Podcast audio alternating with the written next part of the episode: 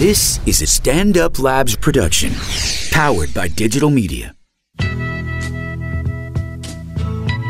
This week on the program, we touch on a number of topics that we've been holding off on for the last few weeks, right, Joey? Finally, we're getting to them. Yeah, I agree. We've had so much to get into.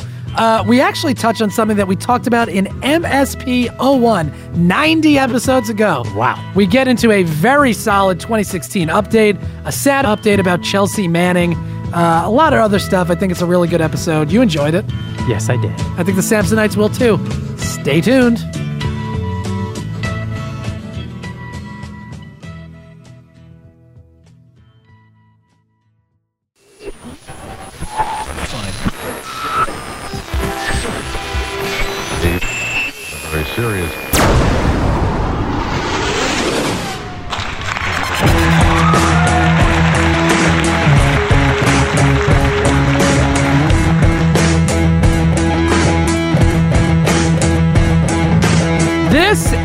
The mandatory Sampson podcast, coming to you from Stand Up New York Labs in New York City.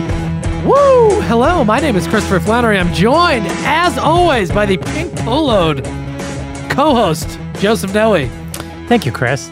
Solid intro. Oh, thank you. We're also being produced by Hannah. Hannah's a little reluctant to say hi on the microphone, but I'll probably get her to say something at some point during the show. She gave me a thumbs up, but I think she's lying. Uh, we also have Andrew and Johnny in the house. Pretty exciting, Joe, to have a nice little audience. Uh, Yes, it is. Off the top of the show. Welcome to the program, ladies and gentlemen. I think we have a good one lined up for you today. Wide ranging. We got quick hits up top, 2016 update to close it out. Um, and we're going to touch on some topics we missed over the last few weeks. I think it's going to be nice. Yes. What do you know? Do you know what we're talking about today? Yes, I, I took a look at the notes as usual. All right. And uh, I feel confident, bro. Oh, very good. Uh, how's your Pokemon catching going? Your Pokemon collecting? Uh, it's a little fucked up that you guys are just capturing these things. What if they want to just roam free? they roam free You in ever my think heart. about that? Oh, okay. That makes no sense. And uh, I'm still level 20. And uh, what? That's so it's a- embarrassing. Two weeks in a row. It's a huge battle to get over that hump. Yeah. Wow, that's pathetic. You're going to get hammered in the SoundCloud comments. Uh, speaking of comments, I got TS the drummer, is a, a big fan of the podcast. He's always getting in touch. I really appreciate it. He sent me a message on Snapchat. The cop uh, that shot the therapist last week, remember the guy with the hands up? Mm-hmm. Uh, and he got shot in the leg for Yeah. no reason. He asked the cop, Why did you shoot me? And the cop's response was, I don't know. Solid. Yeah, it's a good answer. It's a great answer. Uh, we also have a couple of emails at the end of the podcast. I'm being honest right now off the top. This is going to be a long episode. I'm not sure if we're going to have time to do those emails. I swear to God, we will answer them next week or whatever. They will come up. Shouldn't be swearing, bro. It's it's fine. If we have time at the end of the show, though, we will get to them. Are you ready for the first sidetrack of the episode? I'm going to do it right now. Sure. How do you feel about the Snap, no, Instagram stories? I don't like it. I find it annoying. I, I don't like seeing people's. I don't really use Snapchat other than to look at people's lives. You mean I don't know. Instagram?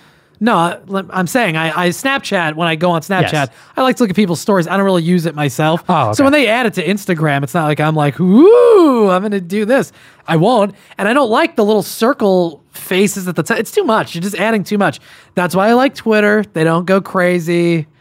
Looks the same, kind of stays the same. It serves its purpose, and that's it. I don't really like the the new Instagram thing. You you do? I haven't used it. I, I just thought it was kind of stealing, and I'm opposed to stealing. Well, it's not stealing, but yeah, I mean they're they're copying the similar Feature. format, Yeah. similar feature, right? Well, they did it with um, you know, Vine and whatever. They they they did the they started doing the video on Instagram, then they upped it. It's you That's know, true. So there, it is what it is. Uh, I'm not crazy about it though. Okay. All right, you want to get into some shit here? We got a lot, Yes. Joey. Do you remember the fappening? Fappening? Yeah, the fappening. We talked about it literally on episode one, MSP 01, episode one of this podcast. We talked about the fappening. It was when all those nude pictures of Jennifer Lawrence and different celebrities leaked. Kate Upton? Yes. Kate Upton, yeah.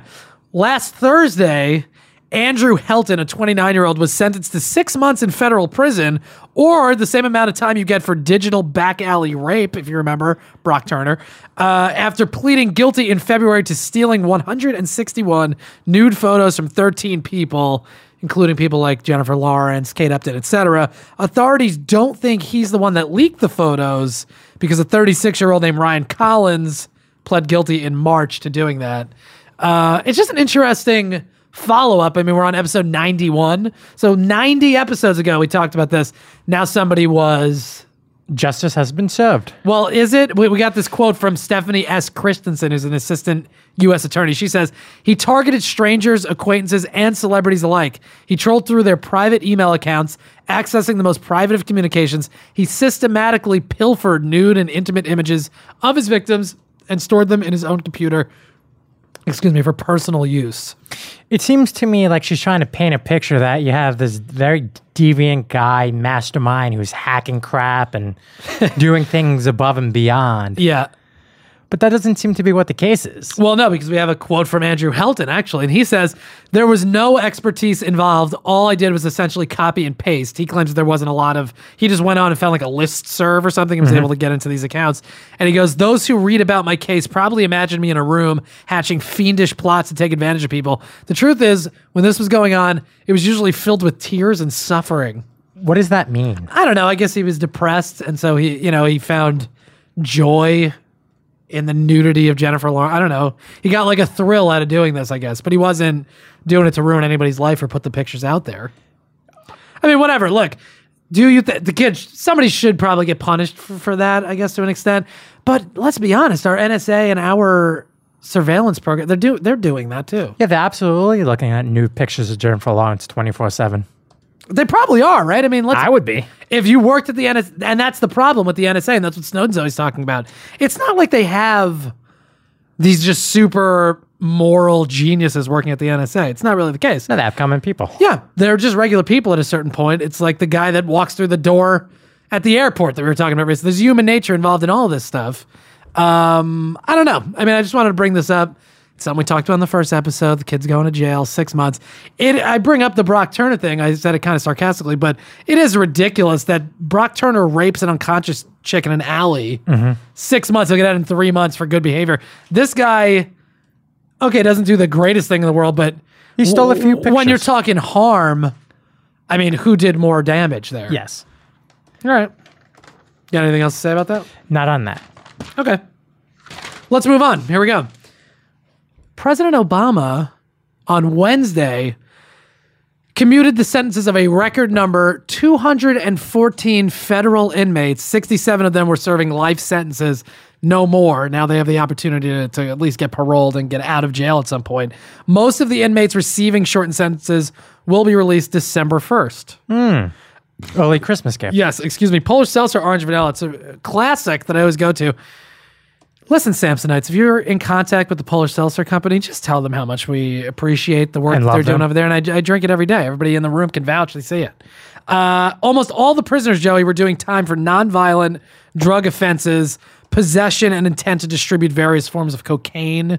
Is what the majority of them uh, were sentenced for. The reason why this is interesting, because a lot of people are on the right are going to hammer Obama like, oh, it's letting criminals out of jail. They're nonviolent drug offenses. And when it says various forms of cocaine, that means crack cocaine, essentially, right? There are people that have been charged with selling crack, possessing crack. There's an 18 to 1 crack versus cocaine sentencing disparity in this country. It's the same drug, all right? You create the same Effect. effect. One is just a derivative of the other, but okay, they're the same thing. But you're way more likely if you come from poor socioeconomic background, if you're a minority, you're more likely to be involved with crack than you are with cocaine. Cocaine's like a well-to-do drug. It's a rich man's drug. It's a rich man's drug. It's a white. It's a suburban drug. Uh, eighteen to one disparity if you get caught with crack, which is fucked up, racist. That's systemic racism. Period. Um, and good for Obama. I'd like to see him just let all of the weed people out of jail too. All of them. Just let all two million people. Out. I think Rockefeller would be somewhat upset at that. I don't give a shit. Uh, and on top, it's like if cocaine is a not, it's a nonviolent drug offense. That's a worse drug than marijuana, definitely. Let all the nonviolent weed offenders out. People that were selling weed, like Yes. no big deal. That'd be phenomenal. People would lose their bananas though if, if that was the case. Also, I wonder how much plays into that they were spending more money keeping them imprisoned than it was worth, too. It Yeah, probably has a lot to do with it. Uh, absolutely. I mean, there's overcrowding in our in our prisons. We're the we're the most incarcerated country in the world. We put the biggest percent. I think uh, maybe other than China, but we put the biggest, uh, you know, percentage of our people in jail. It's um, it's a waste of time. You could send people to to a college program for less money than it costs to keep them in prison. Yeah. A hundred percent. So good for Obama. By the way, interestingly enough, Obama's approval rating, July 25th to the 31st, he's at 53%. So Obama's riding pretty high right now, uh, at a 53% approval rating. Exiting office, which is which is nice, because then when he gets out of office, we've talked about it a number of times, very influential. Yes. you know, out of office president. Uh, the interesting thing about this story, though, is you had 67 people with life sentences. So that means that you have a bunch of people that was, you know, selling drugs, Yeah. but would otherwise be in prison for the rest of their lives. Absolutely. And it's, again, non-violent. That's the thing that people don't seem to understand. Do you really think people need to go to jail for life for non-violent offenses? No. No. And, right, it's these mandatory minimum things. It's third strike. Like, no matter what the offense was, were it's your third strike. You're, yeah. So, you know, that, I mean, that stuff needs to be fixed systemically.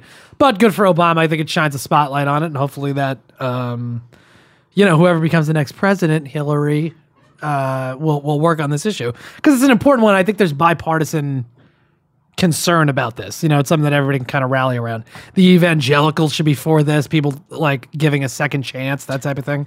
Yeah, because Jesus was pretty much about second chances and helping out the people who, you know, made a mistake. Oh, please. The, the, the, everybody that that's the we have more stuff about religion later in the episode, so we'll get mm-hmm. into it. But it's like people that Christians, evangelicals, listen to what Jesus said. Stop listening to what the Bible you think it says or what, you know, Mike Pence tells you it means. It's like that is insane.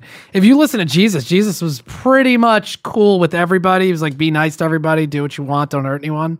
That was his whole thing. That was his whole message. Be Yeah. forgiving, be kind to people, love everybody, not well, if you're gay, can't, Straight can't get this pizza at my parlor. It's like, oh my God, you're missing the point so much. Um, I got a quote here. We'll, we'll move on to the next thing. Neil Eggleston is White House counsel.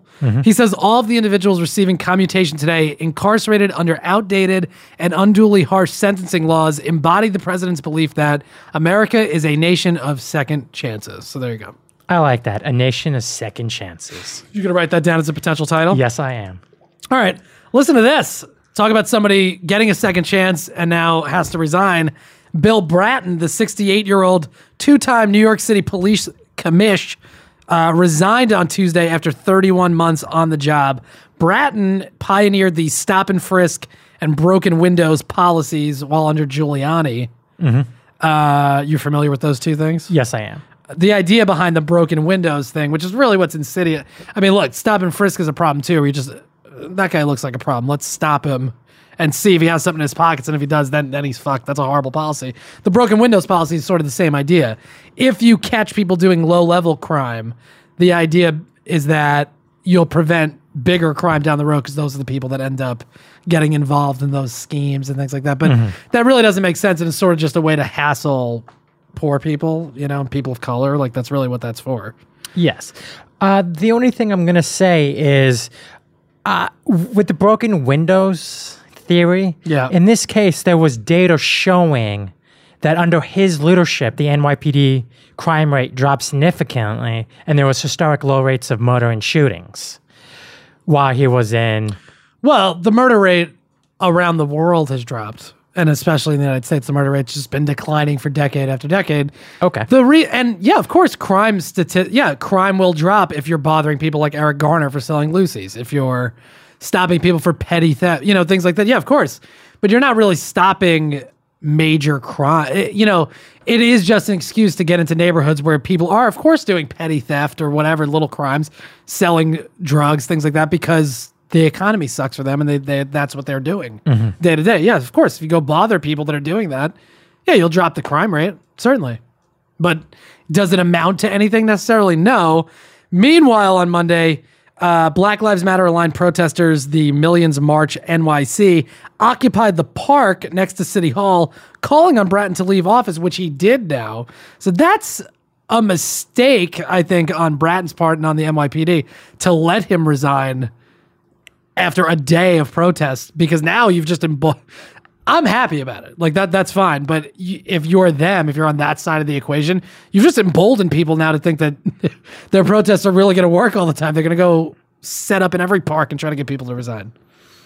Uh, y- Oh, okay. You might be right that they inherently admitted that he was at fault then and needed to Well, get of out. course, yeah, absolutely, yes. So now, what does that entail? Does Black Lives Matter get to help write some policy? Do they get to help, you know, shape the narrative about who becomes the next police commissioner? It's an interesting thing. This is the statement from Million Man, uh, Million March NYC.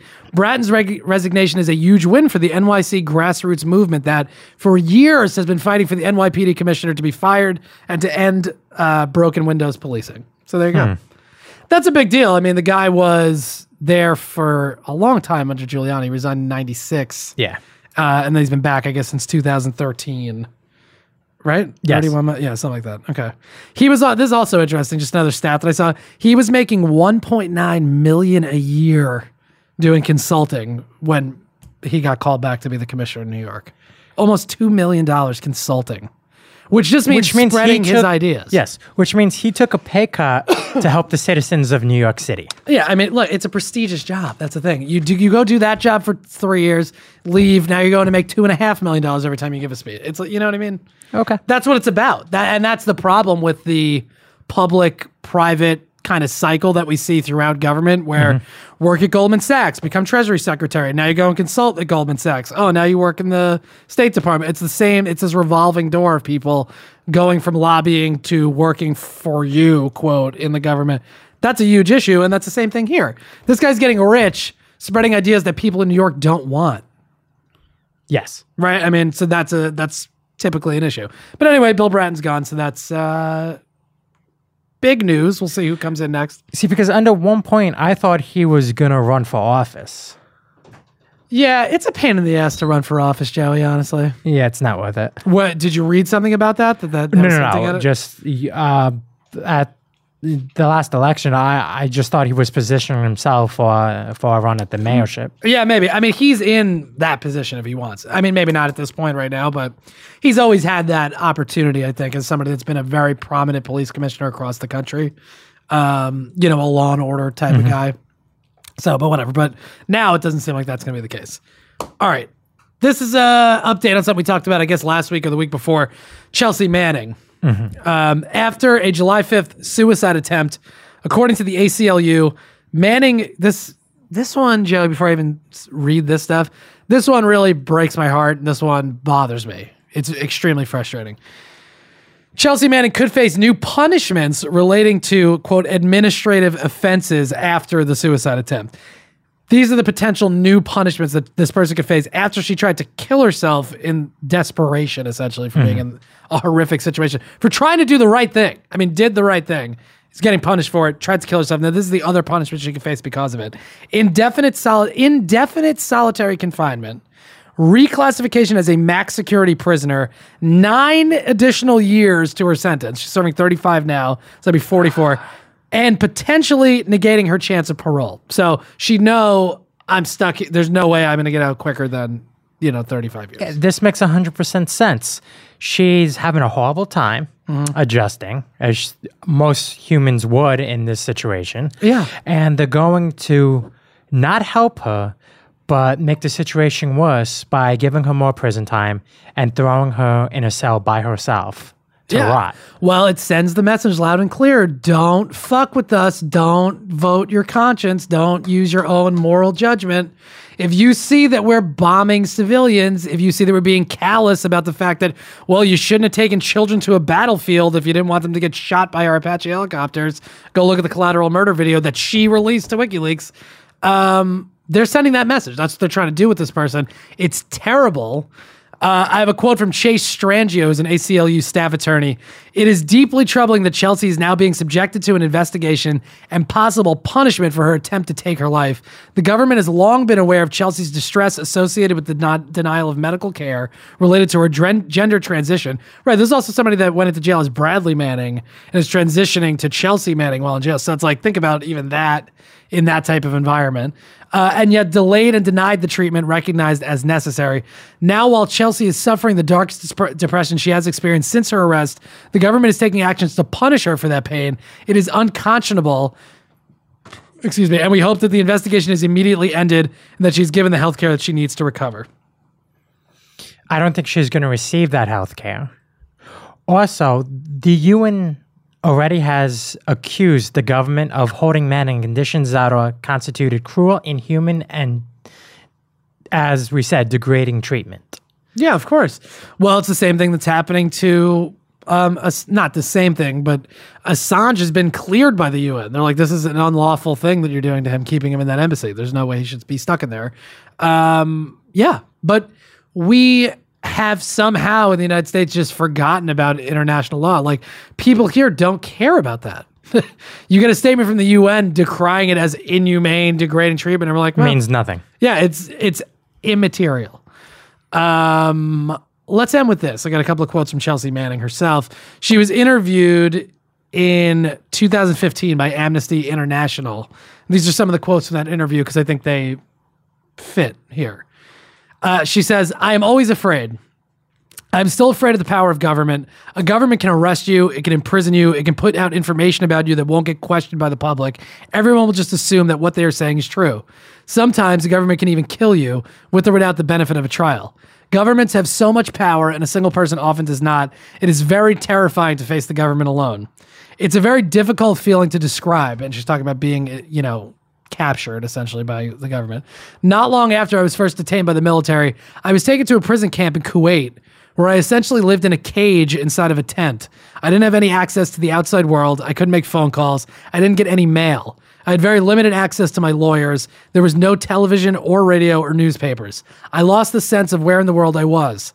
The military had total control over every aspect of my life. They controlled what information I had access to. They controlled where I ate, when I ate and slept. They even controlled when I went to the bathroom. After several weeks, I didn't know how long I'd been there or how much longer I was going to be staying. It's an overwhelmingly terrifying feeling. I became very, very sad. At one point, I even gave up on trying to live anymore. And these fucking animals are going to put her in indefinite solitary confinement, potentially increase her time in prison for doing the right thing. Yes. Period. Also, the un- the thing which is amazing is there is a history of issues, and they're not even taking that into consideration. This isn't the first time she's been depressed. Yeah, sure. uh, and they've done nothing to help that.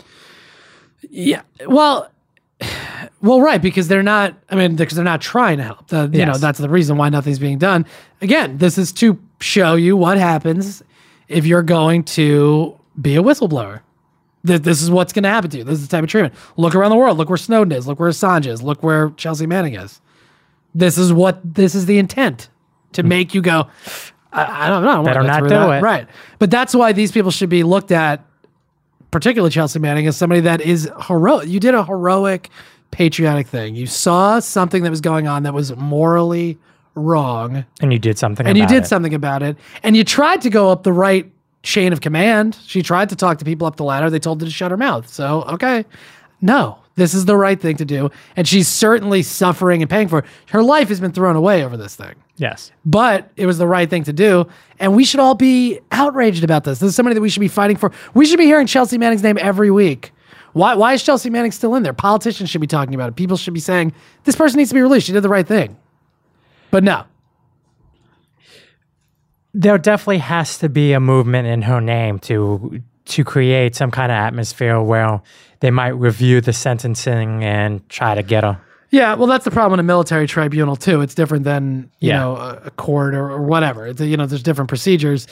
The thing that she does like is she can get letters and stuff for now. She likes hearing from people telling her, you know, what's going on in the world and stuff like that. So there's ways to contact her. Yeah. Um, you know, write Chelsea Manning a letter. That'd be nice. Or an email. There's different forms you could fill out and just, you know, tell her you're thinking of her because it's a, ter- a horrific situation.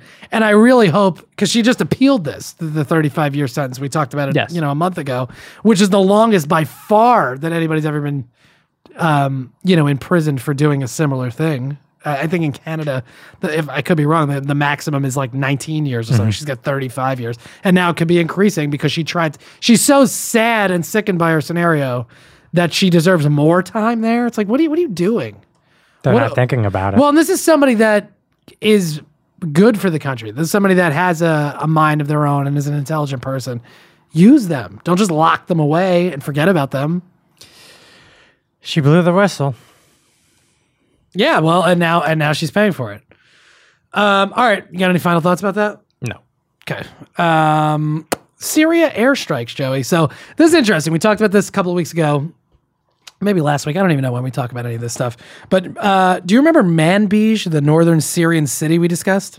Yes. where ISIS was offered a surrender plan, And they chose not to take it. Right. Well, monitoring groups are saying that as few as 56 civilians, potentially up to 160 civilians, have been killed by coalition airstrikes on Tuesday, which is possibly the highest civilian death toll ever during the campaign against ISIS.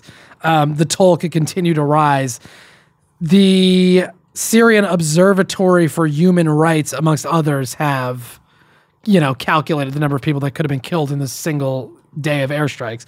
So far, 11 strikes have been performed, or whatever you want to say, in 48 hours. 450 since May, 190 dead civilians, not counting this group, uh, and 39 kids, 23 women have been killed so far in the U.S. led whatever non-invasion of Syria, whatever we're doing, the airstrikes against ISIS. Yeah, it's a shame. Um, this is nothing new. Right. And I really feel bad for the other 70,000 citizens that are screwed and cannot leave the uh, the country. Yeah, I mean everything that you're reading about Syria, um, it's hell, pretty much is how they're describing it. Like there's there's nothing good that's going on there. Now, obviously, we've liberated people, and I have a clip that we're going to watch in a second that I think is interesting. Um, because it kind of goes against the narrative that you hear a lot of time when there's terrorist attacks or whatever, when it's some Muslim guy that blows some shit up. A lot of people are like, well, he needs to denounce it and blah blah blah. Well, we have a video of some some women, Muslim women. We'll talk about it in a 2nd but okay. But we have we have something that con- goes against that narrative. Uh, well, whatever. Yeah, we might as well get into it here. So there was video released by. Oh no, I have a quote. Pardon me. U.S. Marine Major Adrian J.T. Rankine-Galloway, which is just an unbelievably long name. He's a Pentagon spokesperson. He says, "We are aware of reports alleging civilian casualties in the area. As with any allegation we receive."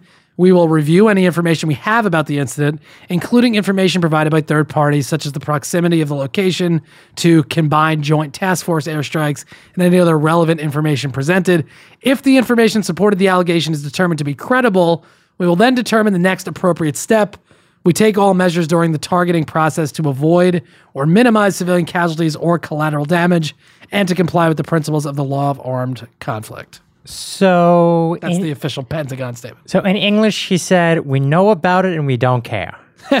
Well, he's like, look, we do everything we can to not blow up civilians, but sometimes it's going to happen.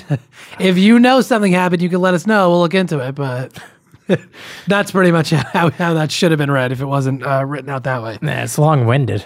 Yeah.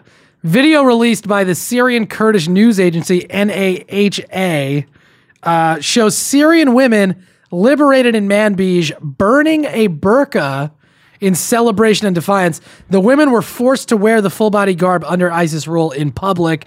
Many Muslim women choose to wear the niqab, N I Q A B. Uh, but moderate Muslims don't, or go with just like the head, classic headscarf that you'll, you'll typically see. Um, ISIS propaganda, published in 2015, said girls as young as nine could be married, and women should only leave the house when absolutely necessary.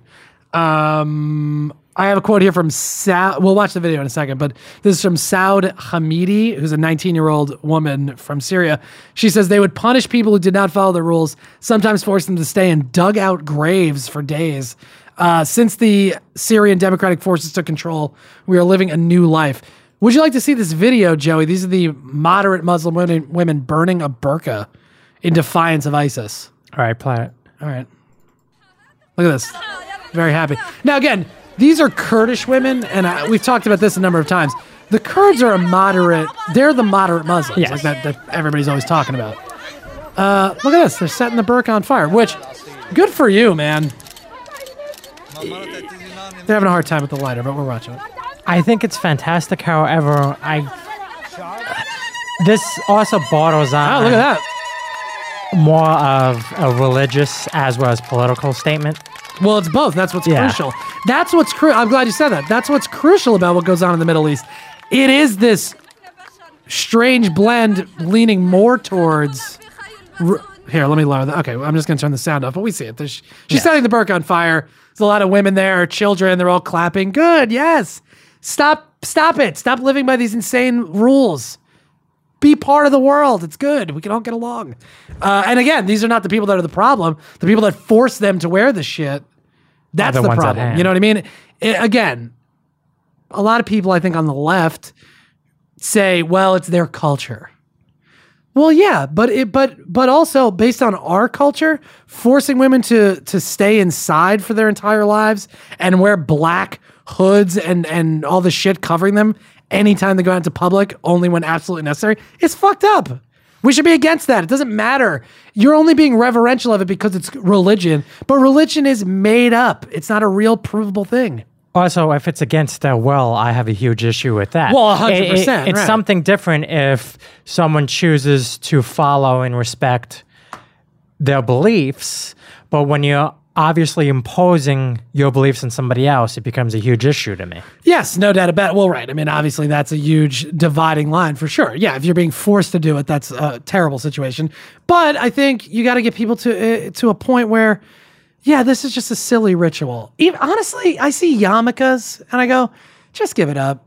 You know, practice whatever you want. Practice the the the things like that's fine. But it's just you're living by this kind of old mentality that doesn't need to doesn't need to to happen. Old habits die hard. Uh, yes, they do, Joey, one hundred percent. Um, but anyway, I think this is an important thing to to recognize and to see because again, after a lot of attacks, people on the right are often, uh, you know, critical of Muslims. Why don't they come out and say they're against? Well, there are people in the world. You're just not paying attention because they're doing it. They're doing it right now, and these are very brave women for doing this. It's great. Also, you have to keep in mind too is certain individuals who would love to make a statement Yeah. are in the wrong position to make a statement because if they do, they will be killed. Yes, uh, of course. That is a very sad statement of the times. Yeah, in certain. Well, I mean, look, the I put a story after this one because I think it all kind of flows together in a nice way. We're going to talk about Purvi Patel from Indiana, okay, and this has another thing to do with religion, and we're, I'm sure we're going to get into it there again.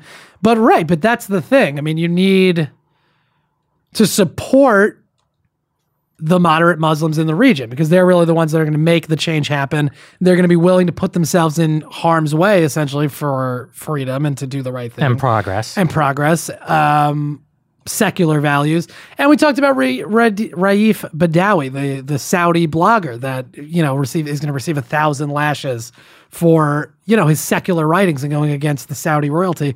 Um, that's part of the problem too because we're allies with them. You know, we get caught up in this game of like we need to defeat the terrorists and we need to fight again, you know, for the freedom of everybody. Oh, except we're in bed with a certain percentage of the dictators around the world that are these uh, theocratic, uh, you know, situations in these countries. That, that it's a fine line, Chris. Well, it's not a fine line, but it's a it's yeah, okay, it's a fine line, but it's like it's a double-edged sword. That's the Yes. thing. We can preach democracy, but then when a country elects a religious leader that we don't control, then we're not so in favor of democracy anymore. You know what I mean? It's this weird Yeah. it's this weird thing. Um, but anyway, I think that's an interesting story to put out there. Pretty cool, Yes. right?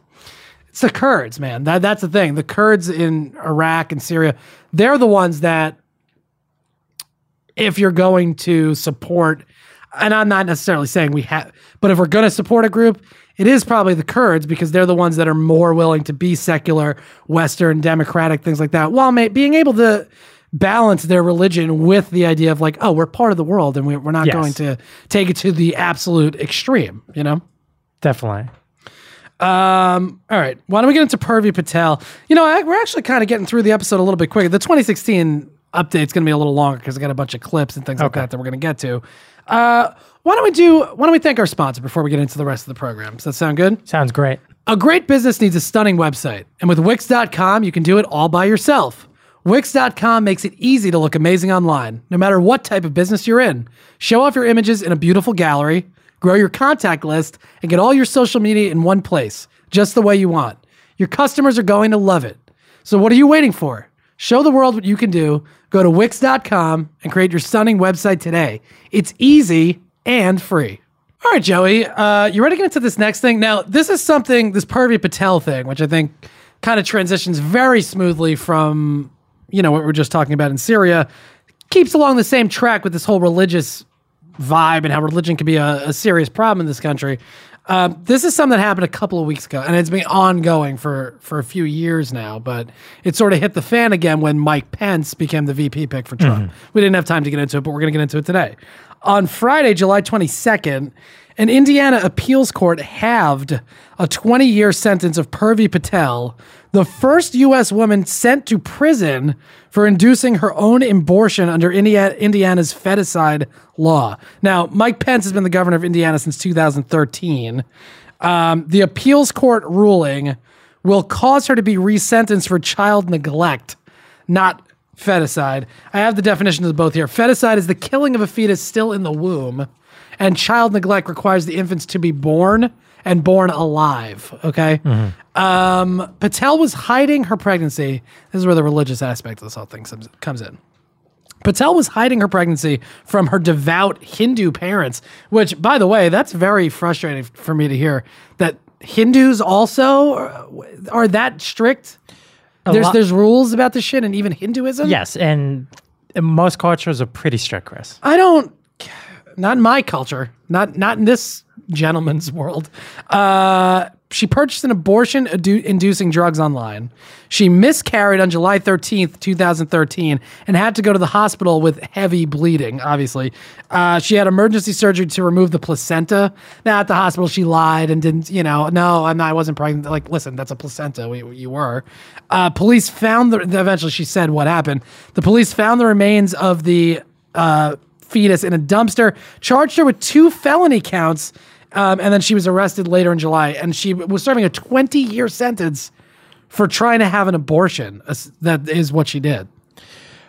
This Religion's at the heart of all this, Joey. You don't see it on both sides. This fucking goon Pence. Meanwhile, good luck having this conversation in a, in a debate. okay. It's gonna be a big problem. Well, because we're pretending that he's just like this normal conservative guy, you know, that has uh, you know, political bona fides that's gonna help the the the Trump campaign. No, he's an extremist. He's an extremist socially, where Trump is, you know, an extremist everywhere else. Okay. Uh, we have a situation here where I see a lot of Americans calling for some form of justice for the child that was essentially killed. Well, what what about this woman? The re- we'll get into that. We'll get into that. Oh, go ahead. You want to? Yeah. And in this case, there might not be a objective way of finding a punishment that fits the crime. Well, what? Well, I challenged the character, the characterization that this is a crime.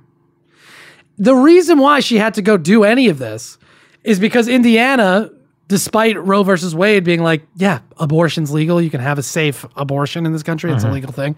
They've done, and we've talked about these restrictive abortion laws that have been passed where they're trying to find a way to get around the fact that abortion is legal. So they're not trying to outlaw abortion necessarily, but what they're saying is they're putting these undue pressures on abortion clinics. So they'll go, well, they have to have uh, the doctors that work at that clinic have to have admitting privileges at hospitals, which is rare.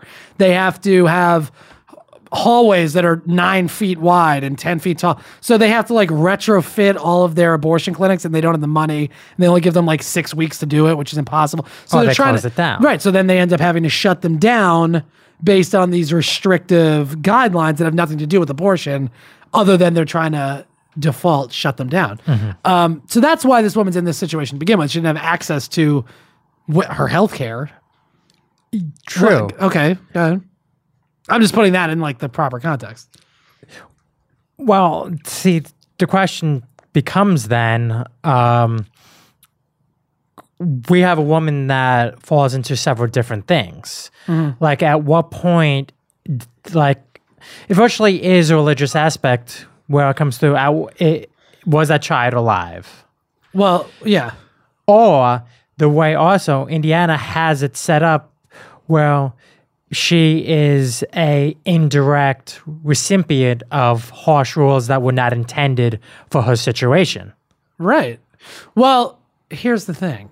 Yeah, we're gonna get it. We're gonna break the whole thing down. She had a miscarriage, essentially. That's what the pills do. Mm-hmm. They, they don't kill the pills. Don't kill the kid. The pills f- cause her to go into labor, essentially, to give birth and have a miss. So this baby is not going to survive Either way. either way, right? Because it's 20 something week. It's not viable outside of the mother. So the law and the idea of all these people is that like who's going to protect the little baby? Like they're killing babies, but it's not a ba- like if if it was carried to term and she gave birth to this kid and then threw it in the dumpster, that's a yes, she killed the, a baby, definitely. But she, there's procedures that if she didn't go through it this way, it wouldn't be this barbaric. It'd be done in a Controlled environment. yeah, controlled environment, a proper setting with the proper people in place. Here's the thing, and let me say this. I think it often gets cast as people who are pro choice like love abortion. Yeah, kill all the fucking fetuses. I don't care. No, I'd rather we were in a situation where people get pregnant when they actually want to get pregnant and they raise the child in a loving environment and we all live in a fucking Shangri La, but that's not the case. I think I understand the argument that people make where they go, well, if that child, if that fetus or whatever from the moment of conception, it's going to be a person. Right. Correct. I understand that. And I understand that argument. The problem is it's coming from a religious point of view that all people are born with a soul and that it's raw and all this stuff. But but that's not that that is an unprovable that is your belief. That's not something that is a real thing necessarily. And even if I do believe that, I can't force you to believe it. I can't force Hannah to believe mm-hmm. it. I can't force anybody to believe it. It's your thing. So to legislate against a woman's ability to do something that is her own choice because it's her own body and it's her own life and it's her eternal damnation that she's willing to risk. You can't make laws against that. It is her decision. I might not want to personally do it, but why should I be able to tell you, no, you have to raise that kid? I can't. I shouldn't be able to do that. And I think it's a silly argument to consider it murder or whatever they're trying to say when it's you know eight nine ten weeks like that's not a person you're killing. It's just not. I understand even uh, a six month ban after x amount of time or whatever. I'd have to do more research into it. It's not a huge issue to me but i would understand banning it after a certain point because it's like all right that is a now that thing could actually survive. Like that's a person now that that's living inside you six, seven months, like a super late term abortion. That is that is fucked up, and I can see that being a gray area. But it's still not my choice, Yes. right? And again, it's like it's all religion on both sides. Pence is a super conservative guy, very anti-gay. He's passed a lot of anti, you know, gay uh, against gay marriage and all this stuff. He's very anti-gay, against abortion. This guy's got a lot of issues, and he's running with Trump. So keep that in mind too. I said it about uh, Tim Kaine that he's super religious, and it creeps me out. It will probably keep me from voting for him. Well, Tim, uh, Mike Pence takes it to a fucking completely different level. So, so you feel that And this woman shouldn't be in. I mean, twenty years in jail for this. This woman went to jail for for, you know, essentially exercising her right to health care. You know what I mean?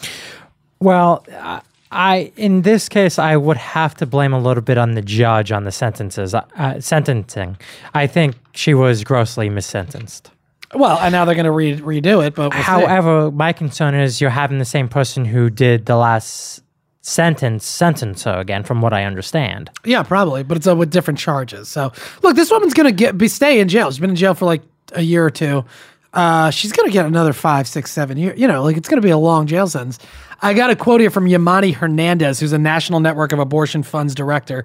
She says the Indiana Court of Appeals ultimately failed Purvi Patel. People of color are bearing the brunt of unscientific laws. That's what's key about this. It's all, you know, I believe that that's a life and all life. Meanwhile, we've talked about it a million times. Yeah, it's only life until it slides out of the fucking birth canal and then you don't give a shit about it. Nope, you don't get a handout, fucking taker. Go get a job. Like, we don't care about people once they're actually on, you know, terra firma. When they're in the womb, it's like, oh, poor baby. It's just, it's a, it's a nonsense thing. Purvi Patel, people of color are bearing the brunt of unscientific laws and misplaced moral outrage against abortion, which is uh, blurring into the territory of miscarriage, putting any pregnant person at risk of prosecution and incarceration. Right. How can you prove that somebody didn't do something to induce a miscarriage? You can't, but you can Oh, okay. prove that she did, though. You, uh, yes, because we, there's evidence. She said she did, but I'm just saying. But but you are getting into a situation then where if somebody has a miscarriage and the doctor's like, hmm, this seems a little suspicious. Now, what are you going to put people who are going through a bad time in jail? That's what we're doing at Chelsea Mint, right? It needs to stop, and the decision to go uh, didn't go far enough to restore full justice for Purvi Patel. Absolutely, this should be something that's talked about all the time. This woman shouldn't be in fucking jail. Are you out of your mind? She's in a shit situation. You forced her hand into a terrible situation. And the adequate health assistance that was was needed was not available to Well, her. Well, she got emergency care. I mean, she's alive. You know, she did get the assistance that she needed eventually, but, But your argument is she didn't have a place to go for the abortion. yeah, of course, right. And she wouldn't have had to have waited X amount of time. Like, yeah, of course, it's a horrific. You know, nobody likes it. That that's that's the point too. That I, again, I think it's lost in the thing where people on the pro life side are like, we're crusading for Jesus's children, but it's like, I don't want abortion to be a prominent thing, but it's a thing. And if you, people are going to do it, the question is, do you want them to do it in a back alley scenario like this woman, or do you want them to be able to walk into a fucking Planned Parenthood, get the proper treatment, uh, you know, learn the facts about it, and, and make a decision for themselves? That's we live in a personal responsibility world, isn't that what the Republicans are always trying to say? And also the other thing too is because the uh, there wasn't a place for her to go to assist her with this issue. Right. The child's life is gone.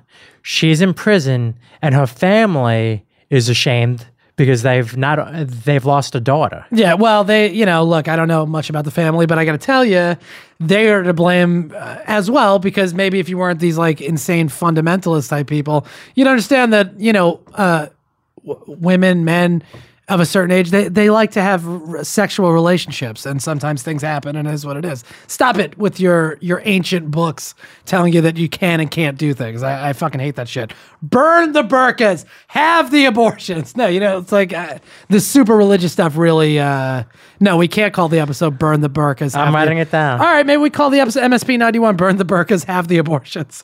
That's a grabby one. Uh, all right, you got any you got any final thought? Hannah, what, what do you think? You, you like that title?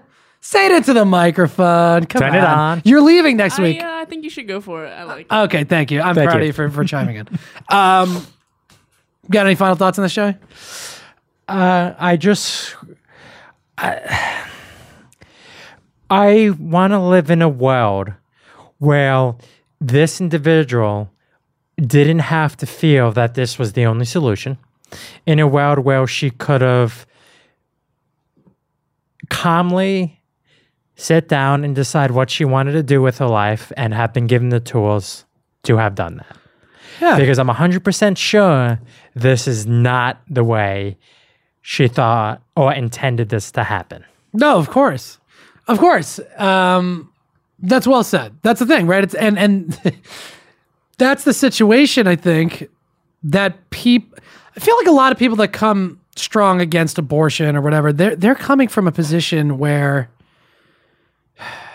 they they're not they're not willing to recognize that sometimes a kid is going to be born into a cycle of whatever poverty violence um, discrimination this situation with this woman's being uh, you know in a in an oppressive religious whatever That's not healthy for a kid. And you're just creating more people that are going to be lost in the world and are not going to be getting the help that you're referring to mm-hmm. and the love and support. Well, that's what we need to do. Instead of worrying about, because naturally, if you make the world better, if you give people the ability to make better choices, provide them with better education, give them healthcare, give them options, give them support, like you're talking about, they're going to naturally have less abortions because A, they won't be scared to bring up a kid in that world because they know they'll have support. And B, they'll probably not be having just, you know, uh, well, whatever. I mean, I but whatever, like random sex with people and getting preg- like they'll be able to make better choices because they're being raised in an environment that is supportive of making better choices. You, you understand what I'm Correct. saying? So yeah, I think you're absolutely right about that. And that that's what we should be focusing on. There's people on Earth right now that need your help. F- focus on that. Make this place better. You're here now. Stop stop worrying about the future abortions that people may or may not have and how Jesus is going to be upset at you about that. It's a silly silly mindset. Yeah, but that mindset is designed to be a wedge issue Yep. to prevent progress from happening. it is impossible impossible to argue against an infallible god. And that's what's really insidious and frustrating about religion. And it happens all over the world. That's what's happening in the middle east. That's what's happening in the middle of texas. That's what's happening all over the place. Um, and it's bad. The less we have it the better off we're going to be. It doesn't mean immoral. It doesn't mean that we we talk about it all the time. It's a humanist perspective. We are truly all in this together. That is all we definitely know for sure. I'm here, you're here. Maybe we're in a computer simulation. I don't know, but we're here. I don't know where we were before. I don't know where we're going after. But we're I don't here know if it's Allah. I don't know if it's Jesus. I don't know if it's Ganesh. I have no idea. What I do know is that we're here and we could probably all make this shit a lot better for everyone if we just understood that fact and got on board together. That's really all we can do. Forget the ancient texts. Enough. It's time for some new policy, Chris. I agree. Uh, there's some new policy going on at Fox News. Would you like to get into this? Great segue. Thank you. I've been segueing up a storm today. We're going to talk about Roger Ailes and Rupert Murdoch. Uh, there's been a big situation going on at Fox News. And The I true think, power couple. Yeah. Ew, they're so gross together. Uh, Murdales, uh, Rup, forget it. I can't combine their names. Um, this transitions nicely into the 2016 update, which we have a long 2016 update too, which I'm pretty excited to get into. This will be the transition into it. Last Thursday, Roger Ailes, the Fox News Channel chairman since 1996, was forced to resign or get fired by August 1st. He chose the former, uh, resigning. Ailes came under fire after longtime former host Gretchen Carlson and current anchor Megyn Kelly, who's like the star of the network essentially, made allegations in, connection to a lawsuit. Carlson, Carl, made allegations in connection to a lawsuit Carlson filed July 6th over Ailes' alleged multiple cases of sexual harassment during their time together at Fox. Now, I have a bunch of quotes in the email. Six other women, but maybe as many as 20 other women now, have come forward after Carlson went public with the lawsuit. Um, here's some quotes from, from Gretchen Carlson, because this is a huge impact now. Fox News is responsible in large part for the idea. We were talking about this in the office before we even started recording. Fox has been hammering Hillary Clinton for years, year after year after year, that she's untrustworthy, emails, Benghazi, this shit, that shit. And 20, 20 years, you would say, right? Yeah, but I'm saying with the specific stuff that they're talking about, her untrustworthiness. This is what's been going on, Mm-hmm. and that's why her numbers are like that. People don't even really understand why is she un- untrustworthy. What do you actually? What what wouldn't you trust her with? Everything. Okay, but that's because an, an entire news organization has just dedicated themselves to the idea that this woman is untrustworthy, and that's their only way of getting their person elected. Now, the person that has run Fox News for that entire time and has been quoted as recently as 2012 as saying, "I want to be responsible for electing the next president." He wanted Romney to be the president. Uh, he's out. So that's a huge deal, and we'll get into that in a minute. Now, as far as the Gretchen Carlson suit alleg- uh, allegations are concerned, Ailes, this uh, again, all alleged. I'm not saying this actually happened, but allegedly in the lawsuit from Carlson, Ailes said to her, You and I should have had a sexual relationship a long time ago. And then you'd be good and better, and I'd be good and better. Sometimes problems are easier to solve that way. When Carlson refused his advances and complained about the harassment, Ailes had her reassigned from Fox and Friends, which is true. I mean, she wasn't on Fox and Friends anymore, mm-hmm. to a less desirable afternoon slot, slashed her pay, and ultimately fired her. Now, I have some other quotes here from an, an anonymous Fox News, a couple of anonymous Fox News sources, which, okay, they are anonymous. They're in the lawsuit, so none of this has actually been proven. But Ailes did resign in the wake of this stuff, and, and he's dealing with it. And I've read a ton of shit about this guy in recent days. We thought it would happen after she was taken off of Fox and Friends. She kept quiet because Roger gave her the afternoon show, but everyone at Fox knew it was eventually coming. He hated her and would tell people that she was a crazy, vindictive bitch. That's a quote from an anonymous source. Another anonymous source at Fox. He always brags to people about how he doesn't do polling or testing when he chooses his on air talent. He told me that if he was thinking of hiring a woman, he'd ask himself if he would fuck her, and if he would, then he'd hire her to be on camera. He then said if it was a man, he'd think about whether he could sit down for a baseball game with him and not get annoyed of him. If he could, then he'd hire him. Uh, Diane Dimond, who was a former hard copy and Fox News reporter, had this to say There was a good old boys network thing there at Fox. There was when I was there. It's a boys' shop. You do not complain. You've got to wear short, uh, your short skirts and your heels high, and you got to put lots of makeup on if you're a woman. Uh, Gretchen Carlson also says that she wasn't allowed to wear pants while she was on Fox and Friends. she was not allowed to wear pants, Joey. No pants for you, Gretchen. Yeah. Uh, I also read some other stuff, which I don't even have these quotes in here. no pants, Gretchen. Nah. Yeah, that's what they called her around No, the no, old Fox title. News. I know. Oh. Uh, we're probably gonna do the Burn the Burqas one. Okay. Whatever. We'll get we'll get uh, a lot of complaints about that, but I think we'll go for it. I'll blame Hannah. She told me to go for it. Um, I read a bunch of other stuff about this thing with Roger Ailes. Do some research about it. It's kind of interesting. I mean, none of it's proven necessarily yet, mm-hmm. but he has a weird thing with like stockings. He would buy women that he would interview stock like garter belts and stockings, and he'd have them try it on like in his office. for him. Yeah, and he'd like hmm. grab their ass. It's he's a creepy dude. If any of this shit is true, and listen, let's be honest. Turn on Fox News for ten minutes. Are any of the women wearing pants? Are they all like pretty hot? They're all wearing like short skirts and heels. And you think they all just want to show up to work looking like that? They have an image that they have to portray. Yeah, according to who? Your boss. exactly. So that you know, I think there's you you just have to look. The proof is in the pudding. Just look Yes. at the network. You can see what's going on there. Um, uh, so that's interesting. The thing I find interesting about this whole thing is you gave him the option to resign or to be fired. However, you're going to allow him to remain as a consultant to the network until 2018 What? and somehow get paid $40 million. So, what kind of message are you s- telling anybody? It means Hey, you might be a scumbag piece of shit, but you made us money. You did the right thing with the number one rated uh, cable news network in the world. I don't care how many women you sexually harassed. It doesn't matter. It works, apparently. 40 million. Here you go, bud. yeah, I know. It's a, it's, of course, it's crazy. but that's the type of reprehensible corporate corruption that pervades all aspects of our world right now. That's the problem. The golden parachutes. People leave government and they go right back into that's what I was talking about before. They go right back into their private job. Here, here's three million dollars. You consult with us. Don't worry about it. You'll get back, you'll get elected again.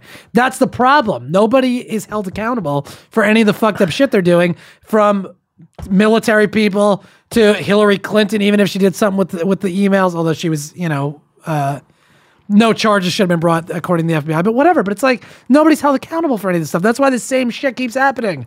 That's what we're talking about. But you you have women that were not only sexual harassed, Yeah. but their livelihoods Oh, absolutely. You think Gretchen Carlson? I mean, Gretchen Carlson should go work on MSNBC now, but were prevented it from possible growth because somebody wanted to put a dick in them. yeah, one hundred percent. I mean, that's a horrific way to put it. No, just kidding.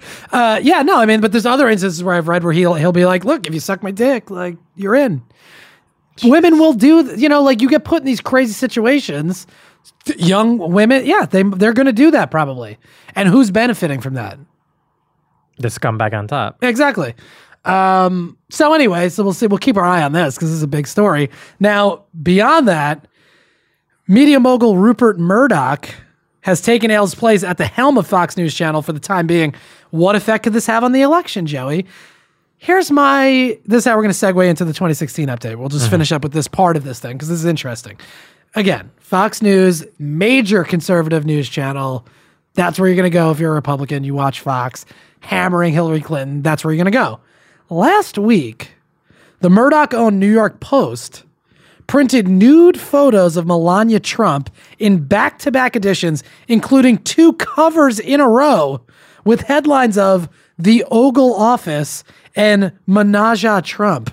Very creative. Now, these are pictures of, of her naked. I mean, they've just They're in the her- public domain. You these can Google pictures? just Google New York Post No, no, covers. You can see. n- No, I I I know they posted the pictures. Well, they must have purchased the pictures Ah, they bought from the wherever. They're pictures. old modeling photos of Melania Trump, which is, I mean, I don't give a shit that she, Yeah, she was a model. Did nude photography? Who cares? That's insane. Again, weirdo puritanical fucking morality. I don't care. So what? She was attractive. She took her clothes off. She got paid for it. Good for her. Great. And she nailed. She you know managed to lock down a fucking billionaire in the process. So good for her. Point being, though, they're do. What is the reason to do this? Is it to sell newspapers? Is it to try to derail Trump? Or is it to be a distraction from some of the other stuff that Trump has been facing over the last week or so with Khizr Khan and all this stuff that we're going to get into in the update? um, Because Murdoch's at the helm of both of these things now. uh, that's interesting. Right. That's why I'm bringing it up. I, you know what? Uh, maybe it just comes down to he's trying to sell as many uh, thick still cuts prescription subscriptions. Subscription or whatever. Yeah. He's just trying to sell as many newspapers as he can, and maybe he knows that putting an attractive woman who used to do modeling would sell newspapers. Yeah, I mean, it could be it could be as simple as that.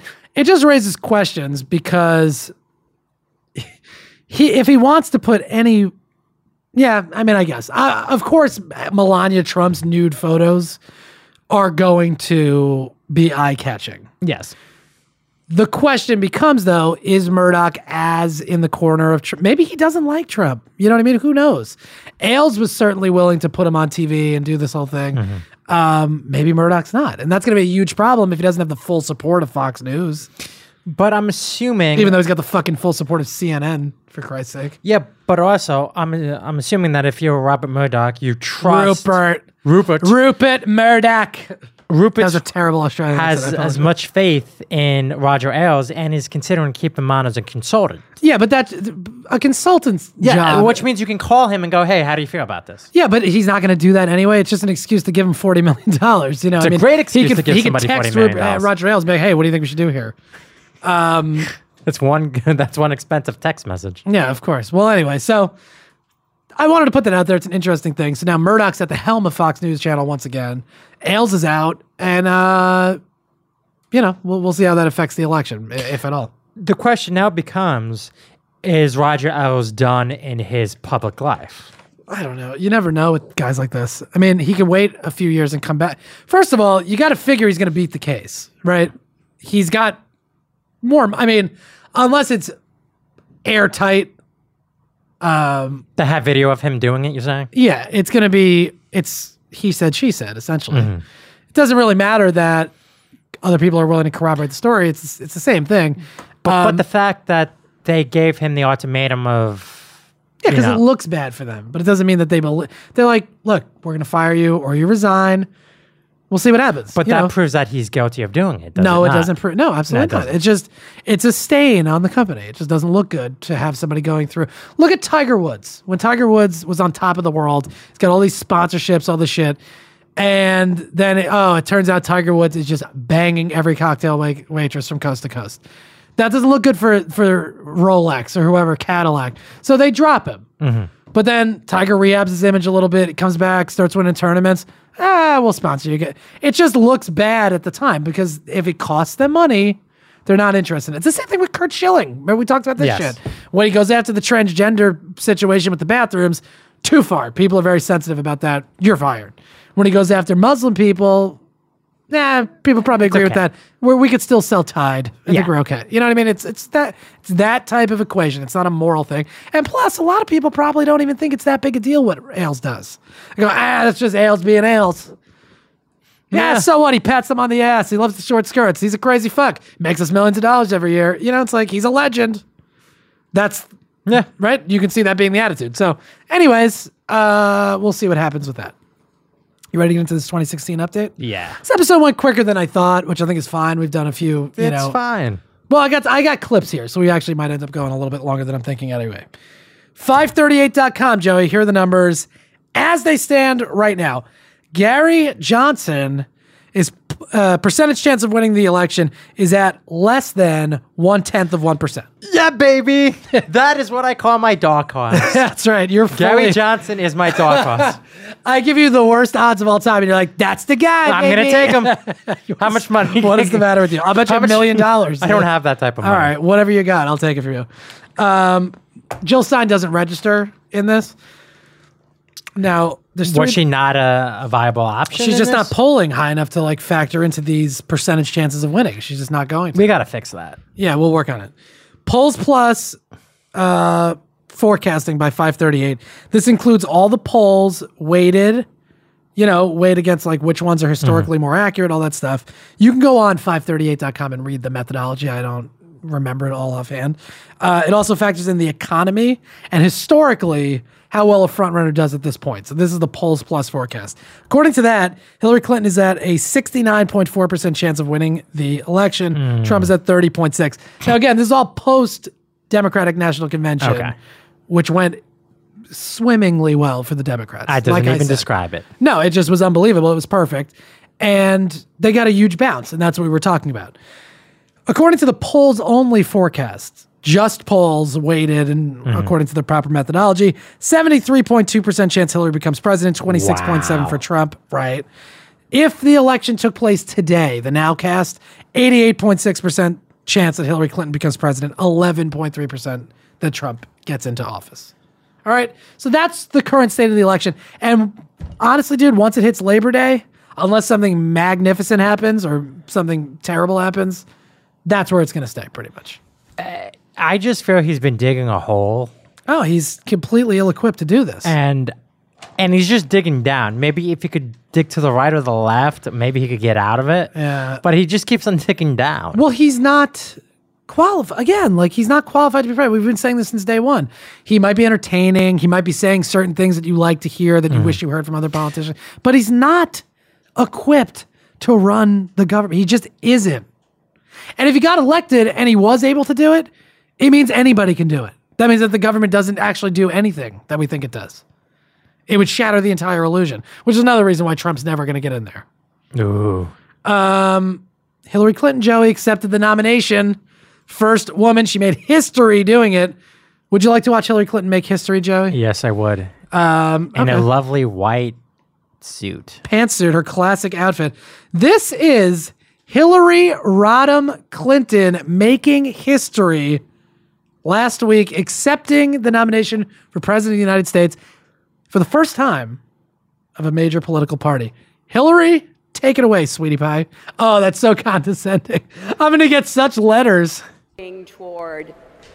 And so, my friends, it is with humility, determination, and boundless confidence in America's promise that I accept your nomination for President of the United States. What a pop. Oh yeah. She got uh she looks genuinely happy. That's the happiest I've ever seen her look. Orlando Bloom, what are you doing here? We're watching the video, folks. There you go, Joey. That's history in the making. Man. Yeah, it's nice. She did it. She did do yet, it. Not yet. Bill, Chelsea. Oh, can I say this, by the way, just in case people think that I'm like some kind of shill for the, the left? Chelsea's speech I thought was abysmal. Couldn't stand it. Oh, I thought she did great. No, I thought it was absolutely terrible. Ivanka, I mean, if you're just comparing the two of them, wow, Ivanka just blew her out of the water. Unbelievable. Chelsea's hmm. was very boring. I I did not care for it. Wow. Who cares? I'm just saying, you know, I'm just making, okay. So Hillary accepts the nomination. Now, again, she gave an hour speech. It was good. We talked about it last week that Obama absolutely blew the fucking roof off with his. Unbelievable. Um, hers was fine. It wasn't, I wasn't like, wow, that was an amazing speech. But she did a good job. She talked for an hour. She hit the high point. She did the right stuff. and she capitalized on the groundwork that was laid out over the, the previous few days at the convention. So it was good. It wasn't the worst speech, wasn't the best speech. No, it was fine. It was was, a what she needed to do. Yes. She did. We said it last week. The bases are loaded. Base hit. And she, hit She a got base a base hit. She might have hit a double. She might have stolen third. You know, it's like she did a pretty good job. The other big story, Joey, at the DNC, uh, Khizr Khan, who's the father of an American Muslim soldier killed in Iraq named Captain Humayun Khan, who was awarded the Bronze Star and Purple Heart for saving the lives of his fellow soldiers in Iraq. Um, this this Khizr Khan has played a major post convention role, and to your point, Trump keeps digging this hole. Has a lot to do with the Khizr Khan statement at the DNC, Yes. uh, which you, when you watch it, we're going to listen to the whole thing. It's only a few minutes when you listen to it, you go, wow, this guy, that was powerful. That's like a pretty, you know, big statement for this guy to make. Again, another Muslim guy coming out and being like, no, I love this country. This is my country, um, which is nice to see. Not, again, not that it's super necessary, but for people that do think that's, here you go. Mm-hmm. Here's another one interesting. And Trump had no idea how to respond to it. We'll get into that in a minute. This is the full Khizr Khan DNC speech. Let me know if you want to say anything, Joey, but pretty much we could listen to it. Yeah. Pretty powerful stuff. I think this guy did a great job. Important to note, his wife, Ghazala Khan, is standing next to him. She's wearing the, the headscarf. Mm-hmm. And she doesn't talk during this, but she's standing next to him. Yes. That becomes a major point afterwards uh, with Trump. But let's listen to the speech and just, and then we'll go from there. Khizr Khan at the podium at the DNC. We are honored to stand here as parents of Captain Humayun Khan and as patriotic American Muslims.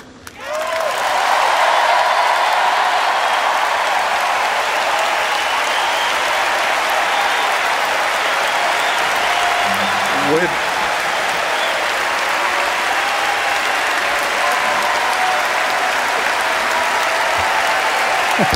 People at the DNC, when he says that line, this is like when you set up a, a box with like a stick under it, just in case the little mouse like runs over and knocks the stick over and now gets trapped under the box. That's what they were doing for Trump. That's what this whole speech was. Yes. This speech is a box, and then the tweet is just a stick that when he sends it, it's going to knock it down and trap him in the box because Yes. he's been fucked since this speech went down. Yes. And this is, and I'm not joking about this guy. Like this guy, awesome dude, and he gave a phenomenal speech, and, and I'm very impressed by him.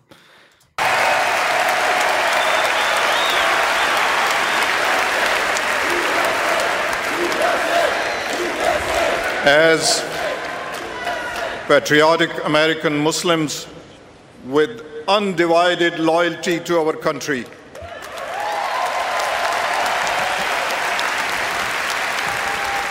Like many immigrants, we came to this country empty handed. We believed in American democracy, that with hard work, and goodness of this country, we could share in and contribute to its blessings. We are blessed to raise our three sons in a nation where they were free to be themselves and follow their dreams. Our son, Humayun had dreams too of being a military lawyer, but he put those dreams aside. The day he sacrificed his life to save the lives of his fellow soldiers.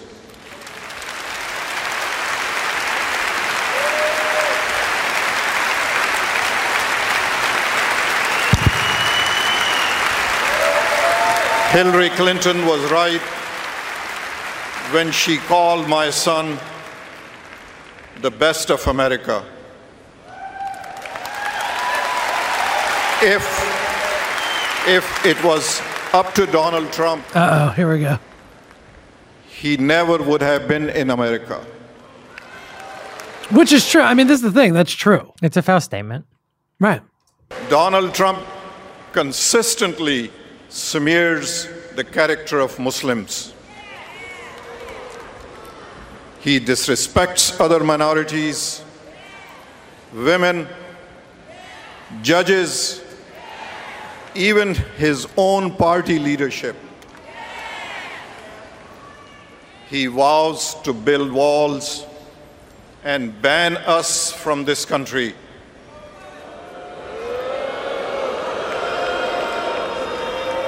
Donald Trump, you're asking Americans to trust you with their future.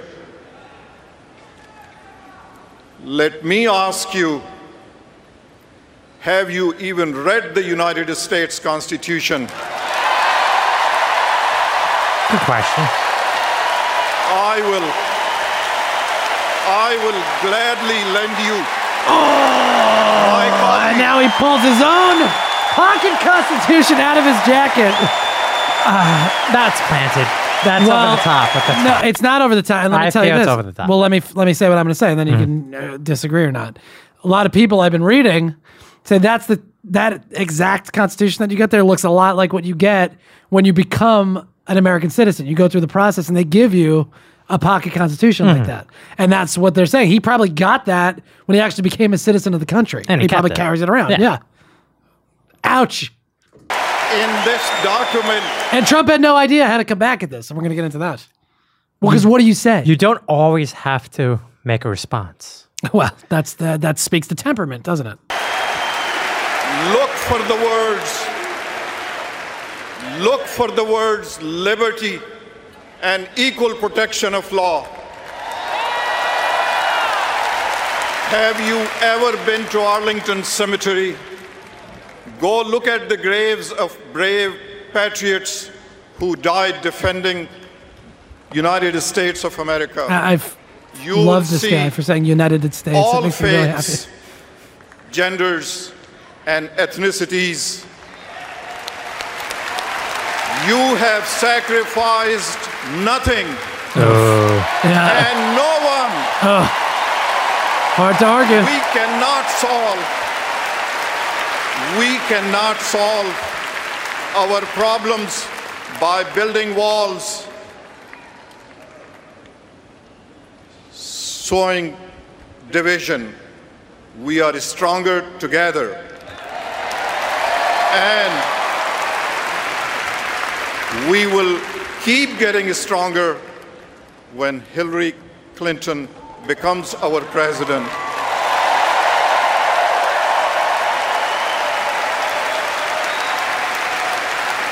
In conclusion, I ask every patriot American, all Muslim immigrants, and all immigrants to not take this election lightly.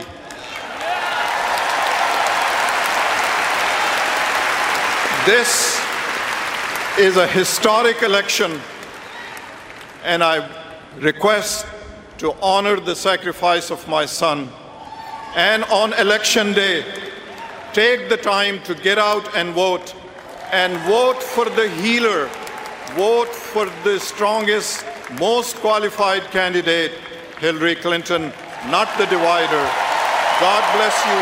Thank you. Okay, so Now- that's devastating. Uh, yes. See, this is a situation in which there was nothing Donald Trump can do or say. The only thing he can say in that circumstance is go. That's Wow, their opinion. That no, no. a great speech. Yep. Look, Khizr Khan was wonderful. I thought his wife looked b- beautiful next to him. I don't agree. I honor his son's memory, and respectfully, no. Of course, th- those are the type of people that I want in this country, and I, I reject that. That's all. That's all I'm saying. You move on. What Donald Trump decided to do the next day was talk about Ghazala Khan, his wife, saying, if you look at his wife, she was standing there. She had nothing to say. She probably, maybe she wasn't allowed to have anything to say. You tell me. Implying that because she's a Muslim woman, hmm. she was like not allowed to talk. And when she later responded to the whole thing, was like, no, I'm in crippling pain because I lost my son. I, I feel terrible and I didn't want to say anything. I was too emotional. Like, oh, that's a. T- That makes sense. Okay, sure. Yeah, that probably could also be the truth. Um, it kept going. I mean, there's a lot more going on with that whole thing. Yeah, you're right. It speaks to temperament, which he has none. He can't help himself. He has to. It's why would you, in your right mind, attack parents of somebody who's like like somebody who obviously would become a symbol of the American military, a Muslim immigrant Mm-hmm. son who gives up his own life to save his American brethren friend. You know what I mean? Like, what are you out of your mind? A what Gold you're gonna Star family. Yeah, it's just a crazy move, Yes. and that's okay. So that's part of the problem. Uh, what do I got here? Oh, here's Hillary Clinton. Oh no, no, no, that's a little bit later. Okay, you got any final thoughts? Now, of course, back and forth, back and forth. It's very Khizr. Khan said he has a black soul and all this stuff, but it's really hurting Trump. He doesn't know what to do. Trump should have just kept his mouth shut. Yeah, Pretend it never happened. Just it never happened. Right, you don't even have to comment on it. If somebody asks you, you go, look, I thought the guy gave a great speech. Yeah, that's all. Just move on. Thank you. He I, gave a I- speech. I, th- I'm sorry. He gave a I, speech. I, am sorry for your loss, and thank you for your son's service. Done. Move on. He can't. He can't help himself. Both Trumpster and Hill Doggy Dog started receiving classified briefings this week. Big concern uh, that Trump uh, will leak the information on the part of the intelligence community. Uh, turns out he pretty much did do that the other day. He- I'm pretty sure there's nothing in there that would be groundbreaking. the, the daily intelligence briefings that they get, the classified brief. Of course there is. What are you talking about? The fucking August, the what I forget what day it was, August whatever memo that Bush got about uh, Bin Laden determined to strike in the U.S. That shit they're gonna have to let these two know. They have to hit the ground running. There's no transition period. They leave office, they take over. That's it. Now you're the president. Right. That's I, I So wouldn't that's- want him anywhere near that information. Well, and that was a big concern that they, but they he has received some briefings. Then he went off on this whole tangent about Iran. He saw a video, top secret video of Iran receiving pallets of like you can't, you're not supposed to talk about this shit. You nut. Didn't you also sign a non-disclosure agreement? Well, it's not a fucking business, but it's you're supposed. If look, this again, this is the problem.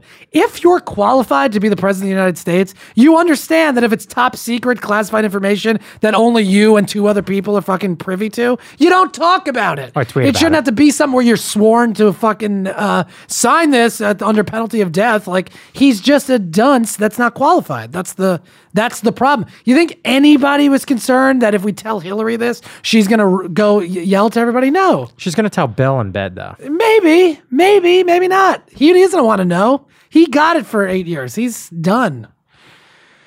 I got a video here. This is a really interesting video because I we're like joking a little bit about it. This is a video of Joe Scarborough, who's a I believe it was a, a former congressman, but he's a conservative Republican guy. But he has a show called Morning Joe on MSNBC. Him and Mika Brzezinski host it. Uh, this is a video of him from the show talking about Donald Trump and nukes. And you tell me if this is a laughing matter because this is something that I said right off the bat. Like, is this really the guy that you want to have around nuclear weapons? Legitimately, the only one that can say yes or no to using them. Mm-hmm.